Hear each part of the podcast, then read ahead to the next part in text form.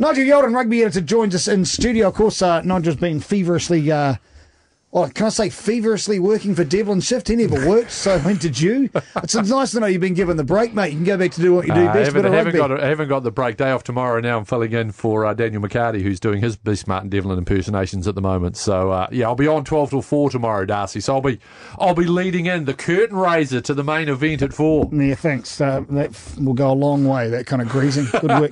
right, practice, training. I, I, like watching motorsport practice, but watching the All Blacks practice is not quite as involved, is it? It's, uh, it's a very short run thing. You've been along there today at what Mount Smart, wasn't it? Yeah, they were training at Mount Smart, the, apparently regional facilities Auckland. That that was one that was uh, available and in condition for them to be able to use. Obviously, a bucket load of rain sort of around uh, the Upper North Island area. Auckland hasn't been able to dodge it, so they were training at Mount Smart. Yeah, we only get a short 15 minute window. We basically watch them warm up, go through their their warm up exercises, a few sort of kick pass sort of routines, bit of stretching and that sort of a thing. So, you know, you're out there and you look and you go, right, who's sitting on the sideline, who's watching? The only one who was standing on the sideline today watching was Brodie Retallick. We're still waiting to hear what the result of the scan of that pectoral injury that he suffered against the, the Crusaders was. Got a rough idea what I think it's a tear? We no idea. They have no idea. No. Until they get the, the, the tear back, they don't know the severity, what length, where it takes them out for the series, where it's only a game, that sort of a thing. So we wait with bated breath for that one. Uh, aside from that, he was the only guy standing on the sideline watching. Everybody else was out there and involved. So Sam Whitelock, Sam Cane, Ryan Crotty, um, Vi Fifita, because a lot of people forgot about Vi's had the issue with the, the shoulder. They were warming up uh, as well. Ardie Savea, who's had some uh, issues as well. Jordan Townsville, Jack Goodhue, those guys have also had little sort of question marks as well. Um, now, granted, it's 15 minutes. For all we know, you know, we could bugger off out the door and then they could all just sort of collapse in a screaming heap.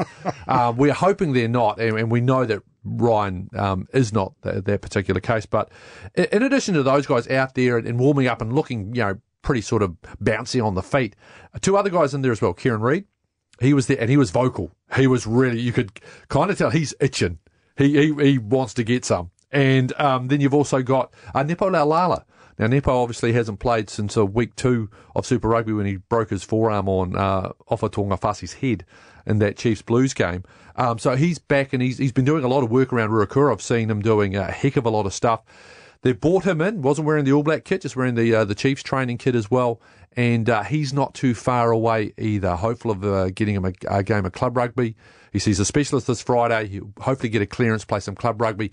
Then hopeful of playing a, a warm up game that the Chiefs and Hurricanes are going to play in Hawera on about the 20th, 21st of June. So, from what you can see, we might almost have a full quiver to pick well, I tell you what, don't ask me. How about we put that question to Ian Foster, All Blacks assistant coach, eh? Let's do it. The list looked quite long on Sunday, and um, there's no doubt there's been a lot of sore bodies. and But I, I thought we trained with probably a little bit more intensity than, than what I expected. So, overall, I think they've done a pretty good job of the recovery, and and all the guys that have had some niggles and maybe been out for a little while sort of contributed pretty well. So it's a it's a nice little test for us and see how they respond over the next couple of days. But overall, pretty happy today.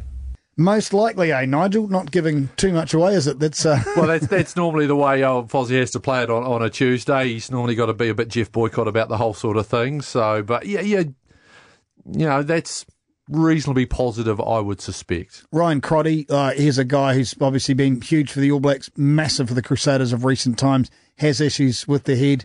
Mm. What can you tell us about where he's at? Well, I mean, we were uh, just sitting there doing the math. I think it's five concussions he suffered in, in the last two years. Um, so, and then obviously you throw into the fact, obviously, they have a hamstring injury as well, 30 minutes into the first test of the Lions series, too. So he's, he's had some issues. Um, this latest one again, has has flared up. So I guess I mean the first question we obviously asked Ryan when he was put up for, for press today. First question was, look, exactly how are you? How are you feeling? I'm good, thanks, mate. Fresh and excited. Um, yeah, obviously last couple of weeks off, um, but did what needed to be done to, to get right, and fortunately I'm um, fit and available this week. So um, yeah, fresh, fresh and excited is probably two words I'd use to describe how I'm feeling.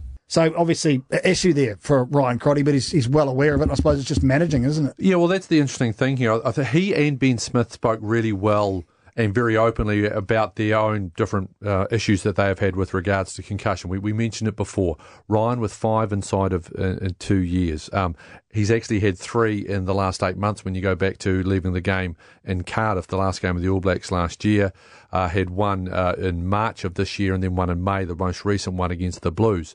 So you know that's that's that's quite a few. So we're interested to know. I mean, Ben Smith in this documentary, this All Blacks documentary that came out, did speak about you know the possibility of maybe he might have to pull the pin.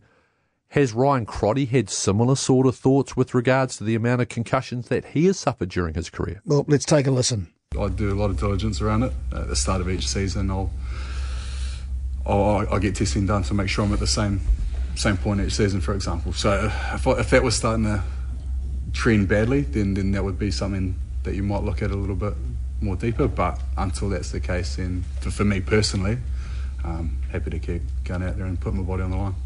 Interesting stuff. I, I got to ask one thing. Uh, ben Smith, I saw him take a hell of a fall uh, over the weekend when he whiplashed his head too. It looked like he was out, but uh, Yeah. I, I don't. I, what, what was the guts? At? Not a lot's been made of it. I'm just. I'm interested to know what you think about that. it Ben was wasn't really in- talking about it as well. Ben was talking more about his technique, the, the need to get his technique right, when he goes into um, going up into the air. He was sort of bracing for contact and, and that sort of a thing. So not a lot has been said about that there, but it, it was interesting because he spoke about his other issues that he had obviously last year, which actually turned out to be the vertigo. Vertigo, yeah. So, you know, he talks about, you know, the uh, the fact that there was the concussion, but it actually turned out to be something a little bit different. So it, it's it's quite interesting, and it's clear to me that the modern player is very aware, incredibly conscious now of what is happening with regards to their heads. You Ryan Crotty even say, you know, it's your brain. So, you know, they're, they're incredibly conscious, whereas I think gone are the days of, oh, took a knock, shake it off, keep keep on going. They are now very, very much aware of, of what is going on and what could happen if they have that repeated sort of knocks. And so, you know, I think the fact if you've got um, athletes who are aware, that's a major step forward with regards to trying to make sure that this particular issue is kept in check. And the next as much as possible. Sorry, Nigel. Next step. What's happening next in the build up to the game on Saturday? Okay, so day off tomorrow for Yep. the All Blacks, which means come Thursday morning, 5 o'clock. And of course, we will have that on Radio Sport, 5 a.m. The team will be released. Uh, I guess there will be just those final assessments of those guys who have had the issues, the niggles, the concussions, making sure that they pass protocol to make them available for selection. One thing I did note today, a couple of handshakes for young Karl Tu'inukuafe. Um, so I just wonder whether or not, generally those sort of handshakes mean that, that you're in the mixer. So I wonder whether we're going to see Karl named on the bench for a possible All Blacks debut on Saturday night. No, and with that, Nigel, we thank you very much for your time. Looking forward to hearing on the wireless between 12 and 4 tomorrow in place of Daniel McCarty. Just when the All Blacks have got a day off, you've got a day off. I look forward to our 3.30 chat, my friend. See you, Nigel.